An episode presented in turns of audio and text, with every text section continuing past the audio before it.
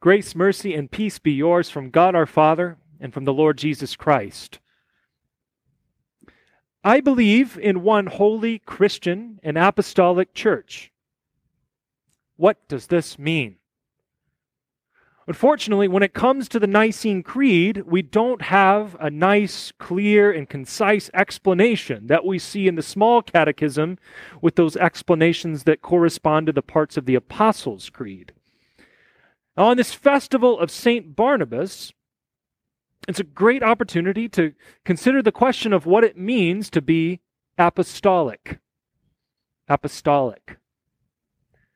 For some church bodies, the answer is easy. Apostolic means that we've got clergy that were ordained by someone who was ordained by someone who was ordained by someone that could be traced all the way back to the apostles. That's what it means to be apostolic for some church bodies. And while this unbroken chain of authority from one apostle down to the pastors throughout the generations, throughout the centuries, while that sounds like a good idea to us Lutherans, we aim a little bit higher. To be apostolic means to be anchored in something sure and more certain than the apostles themselves. It's to be anchored in the gospel that the apostles preached. So, in the gospel lesson appointed for this festival of St. Barnabas, which is Mark chapter 6, verses 7 through 13, which I just read, we have Jesus' commissioning of the 12 disciples as he sends them out two by two into the villages near Galilee. And they were to only take the essentials, just the bare minimum stuff that they needed, and they were to rely upon the hospitality of those who received their word. And as they went, Jesus promised that they would have authority over the demons, and they demonstrated that by casting out many and anointing the sick with oil and performing healings. That's really impressive stuff. But that ultimately was not the point. The miracles that they worked were verification of something much greater. They were commanded to tell everyone to repent because the kingdom of God was at hand in Christ. The reign and rule of God had arrived in a person, in the Son of God. So, what John the Baptist was crying out about in the wilderness had now come on the scene in the ministry of Jesus what God had promised for so many centuries, for thousands of years, that he would send forth one who was born of a woman who would crush the serpent's head and establish God's reign in the earth, had happened. Jesus had come. And these apostles, sent out two by two, were to be the heralds of the arrival of the kingdom. They were to be proclaimers of the gospel. And the reason that this gospel lesson, this text, is appointed for this day is because it anticipates a to be continued in the ministry of each one of the apostles.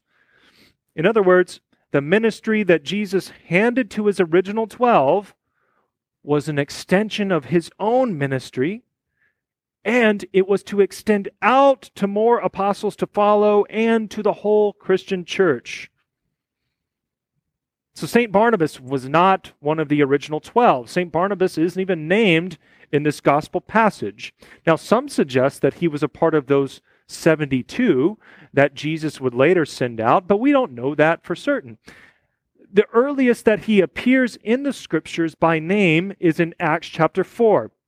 Whenever he sells off a significant piece of land, and whenever he lays the proceeds at the feet of the apostles, the same guys who were sent out by Jesus in our gospel lesson. And from there, he appears many times in the book of uh, Acts, especially. We see him supporting that apostolic mission to spread the gospel. After Paul's conversion, Barnabas was the first guy to introduce him to Peter. And there's some evidence in the Bible that Barnabas was kind of a mentor to Paul. He certainly vouched for him in front of the other the other apostles. And although the scriptures do not name Saint Barnabas as an apostle explicitly, the reason why we can safely assume that he was an apostle is because Saint Paul considered him an equal in the ministry. And from there, Barnabas went on to accompany Paul on his missionary journeys until they ran into the famous disagreement over the commitment of St. Mark, St. John Mark. Uh, John Mark, the writer of the Gospel of Mark, was actually Barnabas's cousin. And St. Paul questioned John Mark's commitment to the mission of the gospel because during one of the missionary journeys, John Mark went home early. And so St. Paul didn't want to have him on the next journey. Barnabas disagreed with Paul over that. Barnabas thought that Paul was being too much of a critic, that he should give him another chance. And so that disagreement led them to part ways.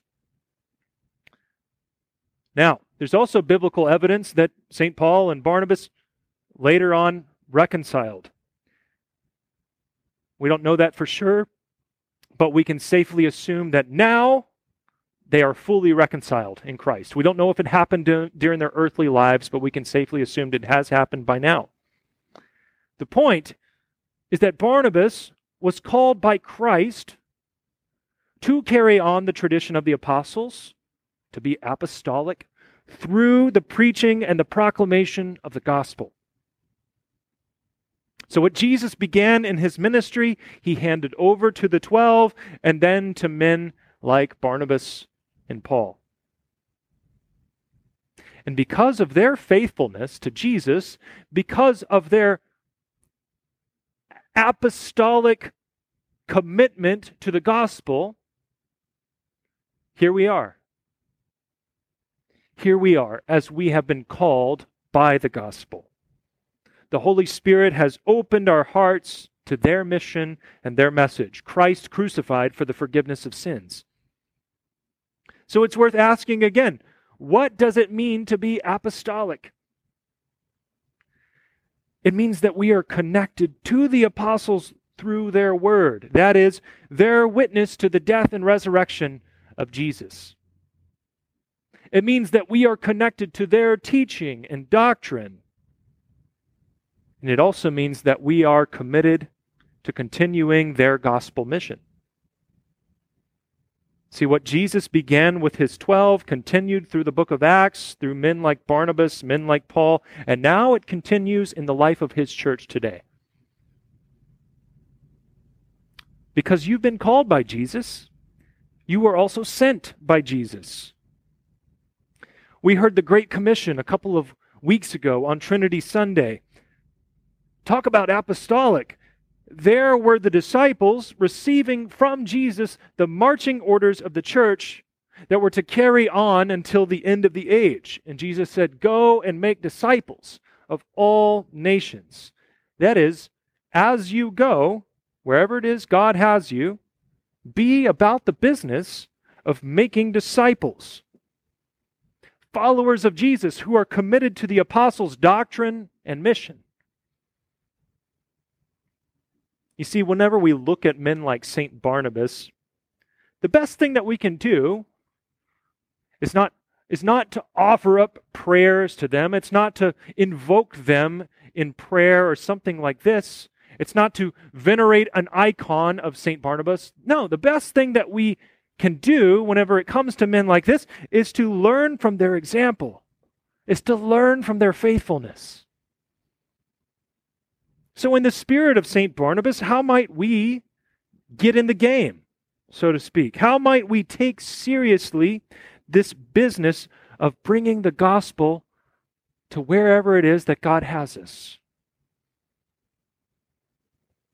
And this example of the apostle Barnabas invites us to consider that because that's what it means to be apostolic, to live in light of the apostolic gospel the good news of Jesus Christ, his life, death, resurrection, all for sinners like you and me. And as you pray that God may use you to advance his reign and his rule, the peace of God, which passes all understanding, will guard your heart and your mind in Christ Jesus. Amen.